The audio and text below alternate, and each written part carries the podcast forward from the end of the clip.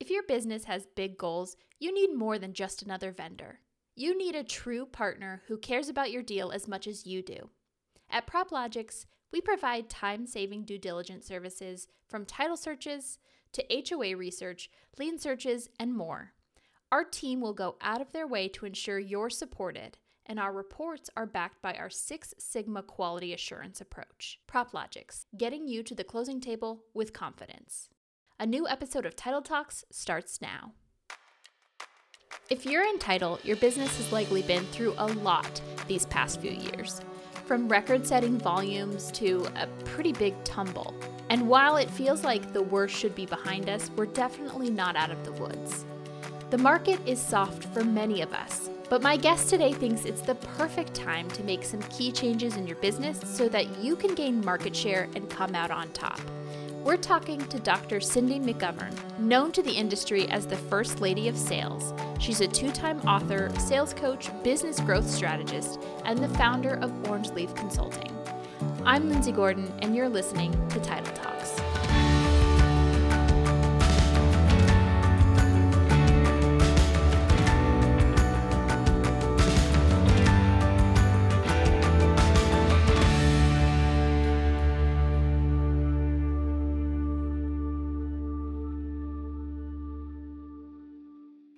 Cindy, thank you so much for joining me. We're happy to have you on the podcast today.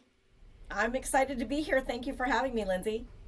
So, uh, obviously, my intro talked a little bit about what it is we're going to be chatting about today.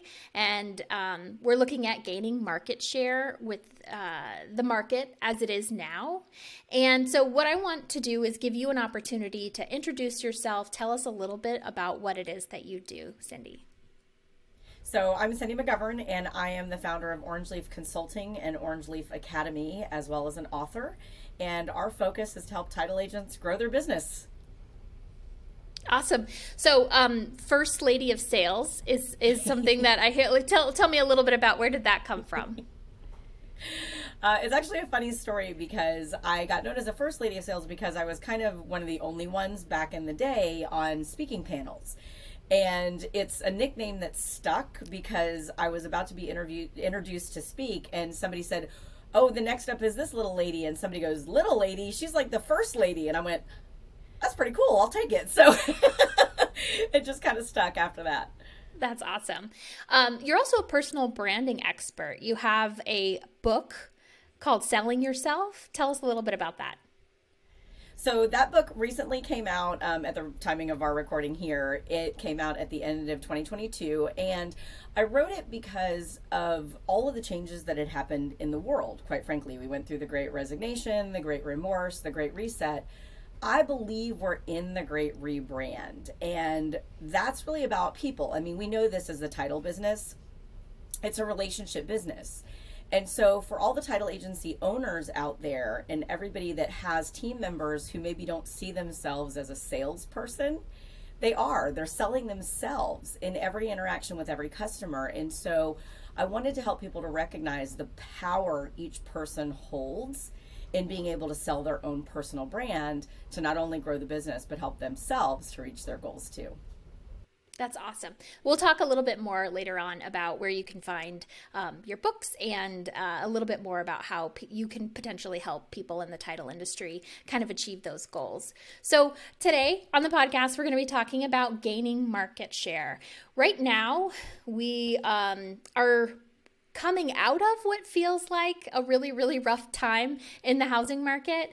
Uh, a lot of people are seeing some orders ticking up, but you and I had talked before, and it might feel like things are kind of picking up, but um, why? Like, talk a little bit about the market conditions right now with interest rates where they are, still pretty high, um, and and people kind of gaining a sense of confidence, but you know maybe it's a bit of a false sense of confidence. Yeah, so I, I, mean, it's no surprise to anybody in the title business. It's a cyclical business, right? We all got in this knowing there was a roller coaster ride we were we were signing up for, and it was going to go up and down. But it's about planning and having a strategic plan in place for these times. And part of the reason this feels so wonky, you know, very technical term, wonky in this market is because we were going 95 miles an hour for the last couple of years. So anything is going to feel a little bit scary, a little bit different, and a little bit slow after doing that. So what ended up happening when interest rates went up and it was such a sharp turn, it not only felt like it was, oh my gosh, somebody turned the faucet off, but we also went, okay, well, now what do we do with our time? It's sort of like, what do I do with my hands? I don't know what to do with my hands. And so we're feeling that. And what I want to encourage owners and teammates to think about is now is your chance to get out there and actually develop those relationships, deepen those relationships. That's what we should be spending this time doing because when that faucet does start going a little bit faster, you're going to have all those pieces in place.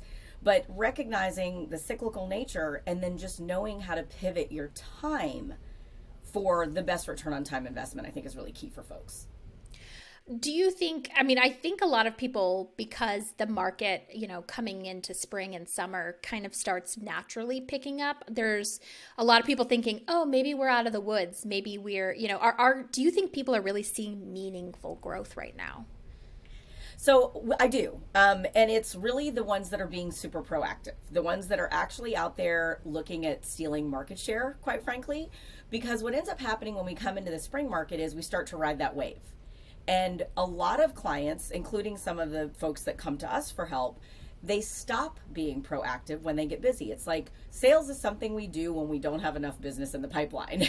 and so then when they get business in the pipeline, they stop prospecting, they stop trying to deepen those relationships sales and business development is an all season sport. So that false sense of security of, hey, the market is coming back, the market is bouncing back. I agree. Yeah, it feels good. That doesn't mean you take your foot off the gas. That doesn't mean you stop doing these other things. Absolutely. So, um, as an organization, PropLogix, we talk a lot about uh, increasing efficiency overall. We're a vendor partner. We work with title companies. We take a lot of kind of more tedious tasks off their plate so that they can focus more on working on their business rather than just in it. So they're not, you know, constantly running on this hamster wheel. They can actually, when we say things like meaningful growth, like actually increase market share, they can actually increase their customer base.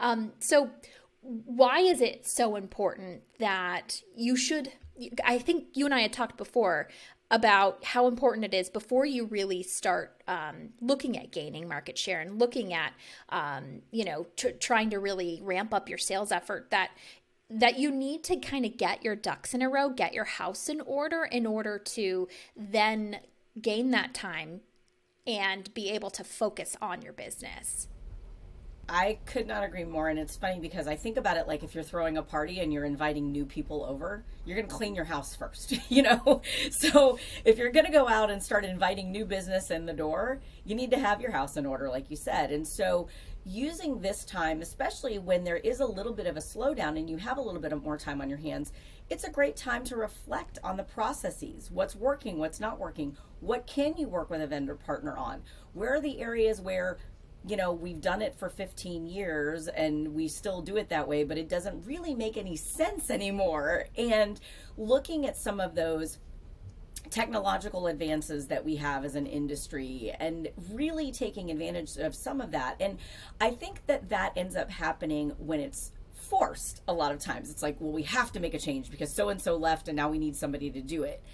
But now is a really good time to truly examine those efficiencies because we survived the last couple of years. We thrived through the last couple of years where a lot of industries can't say that. Now is a chance to go, okay, what innovation did we have to invent over the last couple of years to get through it? And now what do we want to keep? What do we want to toss? What do we want to change? And so I think it's a perfect time to examine those efficiencies and make some of those changes right away. Awesome. Uh, yeah, I love that. Uh, uh, technology is a huge one, especially if you have a chance to breathe. Like everyone was drinking from a fire hose. I'm sure that's definitely an overused expression, but uh, you know, as, as soon as the market picked up after after the very start of the pandemic, everyone was just you know so busy, and so it's like they. I feel like that time our industry had seen a lot of it in that time, seen a lot of advancements, a lot of new. Um, ways to pay and e-closings kind of took a big leap and there's a lot of different things going through you know legislative bodies and that sort of thing. I mean it's like if you haven't really examined and looked at the way you're running your business and what is out there now that can maybe make you more efficient keep your uh, organization a little bit tidier, neater, and uh, easier, and kind of keep that. Um, we always say, like, kind of keep your operating costs as low as possible and as scalable as possible. Those are, you know, some things that it's really, especially when you feel like there's a little bit more time on your hands. Those are things that are are going to really help you out going forward. They, they really are. And it's funny because I often invite our clients when we're coaching and consulting with them to look at other industries and to pull ideas from other industries. And I don't know if you saw this in the news, but just recently Netflix said they're doing away with their DVDs. They're doing away with that. So if we think back, that was literally the business model. was 100%. They yeah. will mail a DVD to your house. You want to talk about a total pivot. Now, granted, streaming has been around for a number of years and most people stream and all of that, but it's really recognizing Maybe you built your business around this one thing and that's now obsolete. Maybe that's not really what your market is asking for and looking for. And I do think the pandemic really pushed us into looking for some of those pieces and the way that we even communicate with our clients and using technology in different ways. And I mean, I can't tell you the last time I did a phone coaching call with a client, they all want to do video calls, which is super fun. I, I love being able to see them. But before the pandemic, it was always a phone call. So, you know, it's it's recognizing the tools that are out there and using this time to really bring them in, tra- train your staff on them as well so that, you know, we go faster when that market does pick up.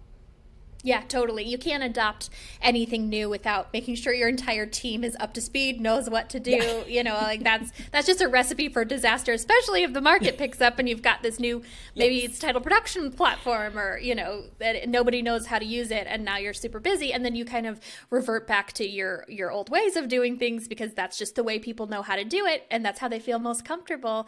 And then, you know, you spend all this money and effort for really no reason, you know? So I totally agree with that.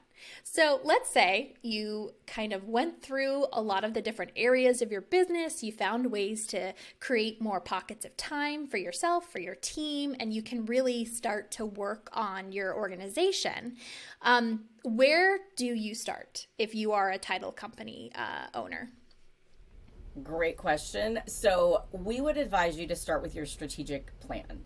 And I know that sounds super simple, but it's easier said than done because a lot of times companies don't have a proper strategic plan. A proper strategic plan is including your SWOT analysis, strengths, weaknesses, opportunities, threats, looking at the market share, looking at the data in the market that is available to you. I had a client that I was coaching on their strategic plan for this year. Their growth numbers and their profit margin numbers didn't make any sense simply because of what the forecast was for the market. So, you know, we have to look at the available data out there and then make some decisions around it. The other part of your strategic plan is looking at your staff, looking at your team members. What can we get out of them? Where can we drive them? Looking at your succession planning, which is a big word right now in our industry. Um, and a lot of clients are not considering that part of their strategic plan. What they end up considering strategic plan is how much market share am I going to get? How much revenue are we going to bring in? And maybe, maybe how many new clients that means. But it's really diving into all those pieces, looking at the seasonality of your business, breaking it down month by month. For example, let's say you're a title agency and you average, you know, 1,200 deals a year. Okay, great. That's not 120 deals or 110 deals this month, you look at the seasonality and you figure out October is usually a really good month in that market. Great. So you project a little bit more for that because then you staff better. You don't burn your staff out. And there's ways that you can also examine when you need to be doing business development and when you're just going to be really running 90 miles an hour to service the business. So all of those pieces go into creating that plan. And then the second most important part of that, Lindsay, you got to share it with your staff. I know that sounds silly, but it's not something that just happens in the C suite or in the owner's retreat. Mm-hmm. If I can walk into your organization and I can talk to any of your team members, receptionist, business development folks, escrow processor, title officer. If they can't tell me what the goal is this month, I guarantee you are leaving business on the table because they do not understand how the score is kept. So they don't understand what their role is in reaching the score.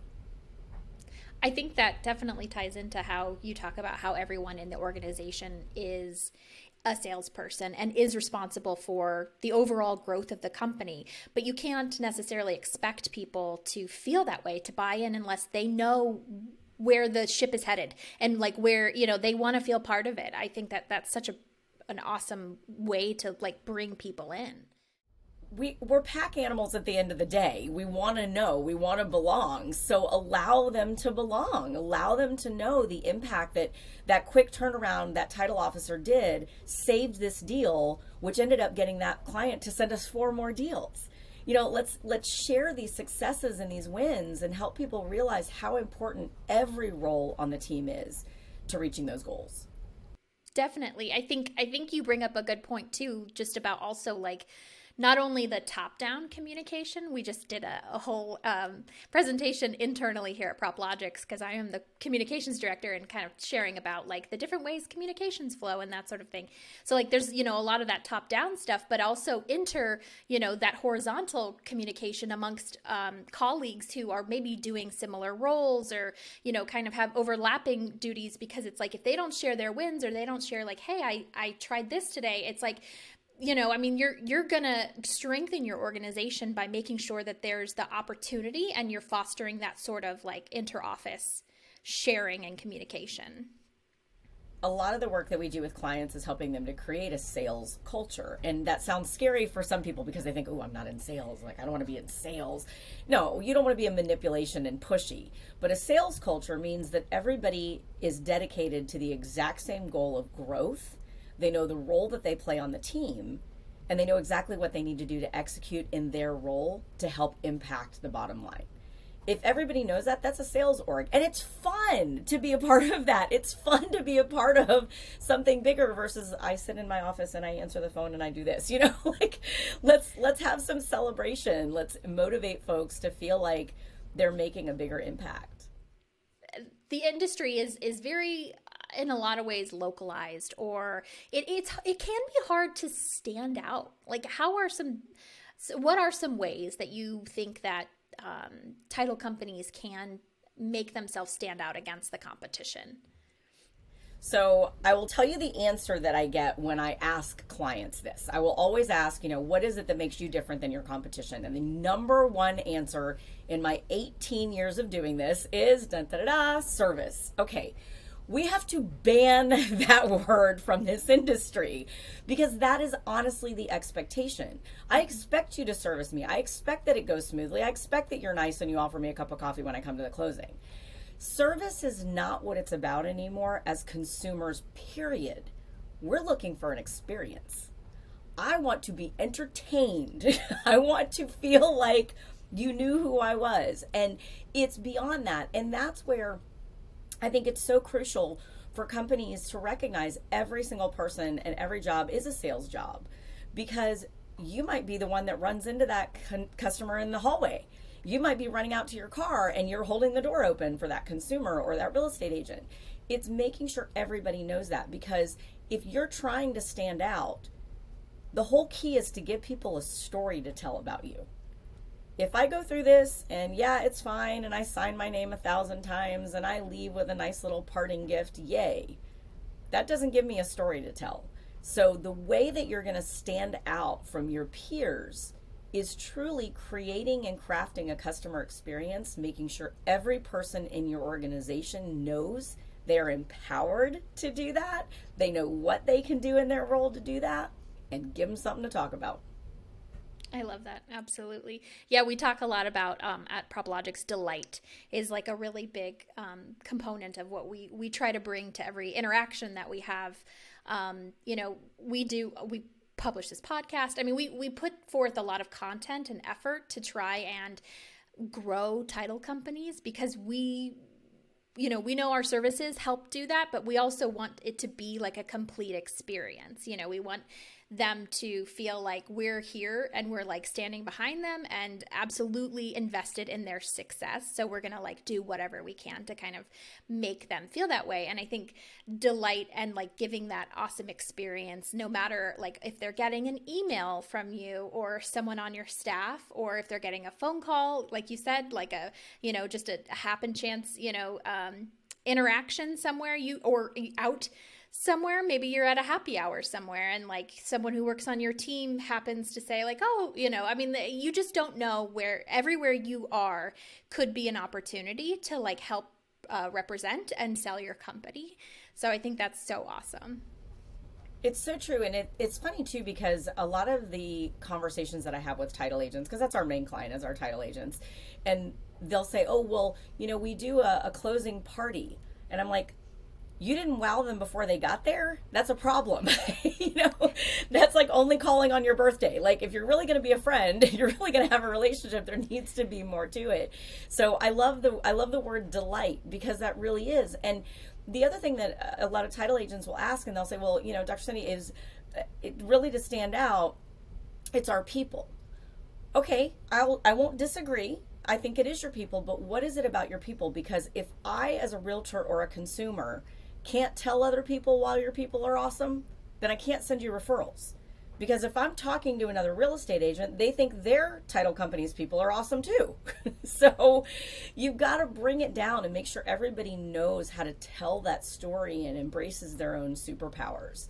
And I honestly think we're stronger as an industry for that as well. I think there's room for everybody. I like a little co-opetition. And so I think it's fun to, to really empower your people and have them get out there and tell that story co-opetition tell me a little bit about that term well we're all here to do the same thing right we're all here to help people to get in their dream homes and live their best lives and protect their assets so we are in the insurance industry at the first and foremost but there's a little co-opetition because I think we learn from each other. I think we help each other in this industry. That's one of the reasons I chose this industry. I literally quit my job in 2008 to start a company to help title agents grow their business. So yes, I quit my job to start a company to help people that had no money.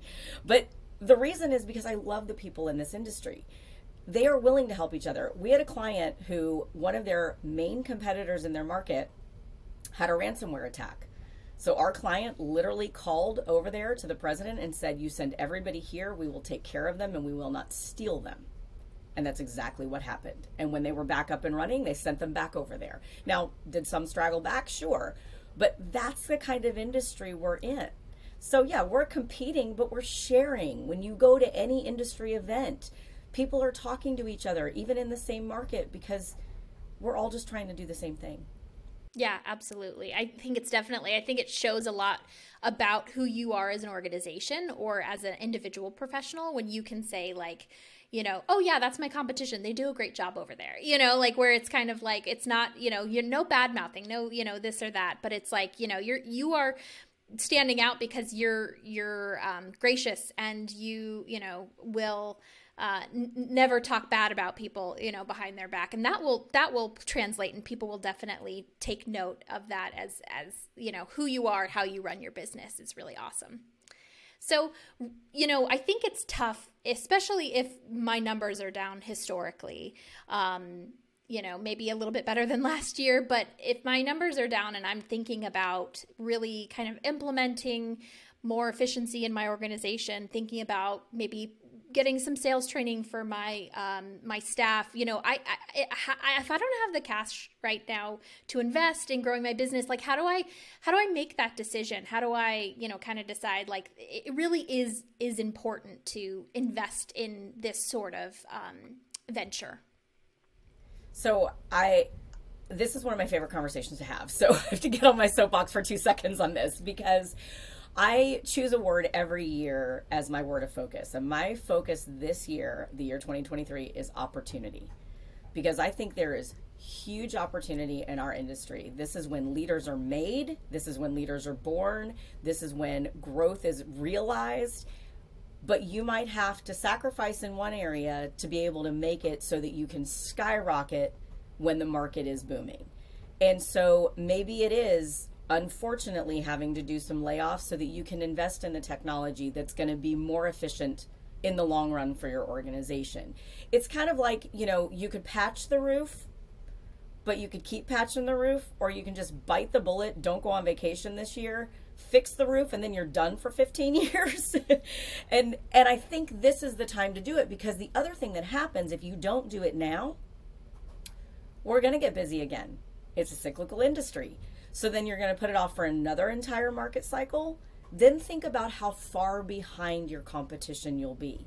If you wait again and again and again and you keep kicking that can down the road, just remember others are innovating around you and they will surpass you if you're not careful. And so I think it's hugely important to find the resources. And you don't have to spend a ton of money, you know, you can implement the, the things that you can with sales training. There's opportunity for you. You can do it internally. You can do it in an academy like our academy. You can do like there's things out there. Have your people read a book. I mean, there's really there's stuff out there that can go to the library, you know. So there's resources out there, but I don't think this is the moment to penny pinch. I think this is the moment to spend wisely. And it's you know maybe you cut that profit margin by 2% because it's more important to invest and train up your people now than it is to have that 2% profit margin.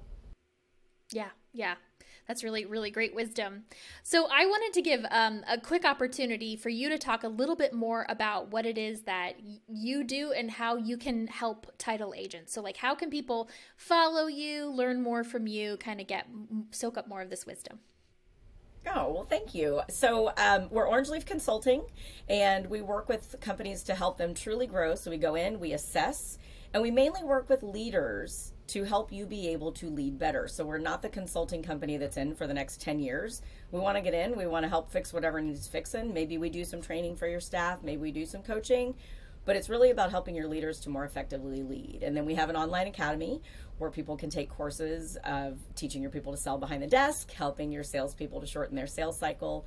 But most importantly, it is about helping you to run your business better at the end of the day so you can build that sales culture, make more money, and have more fun in the process. Awesome.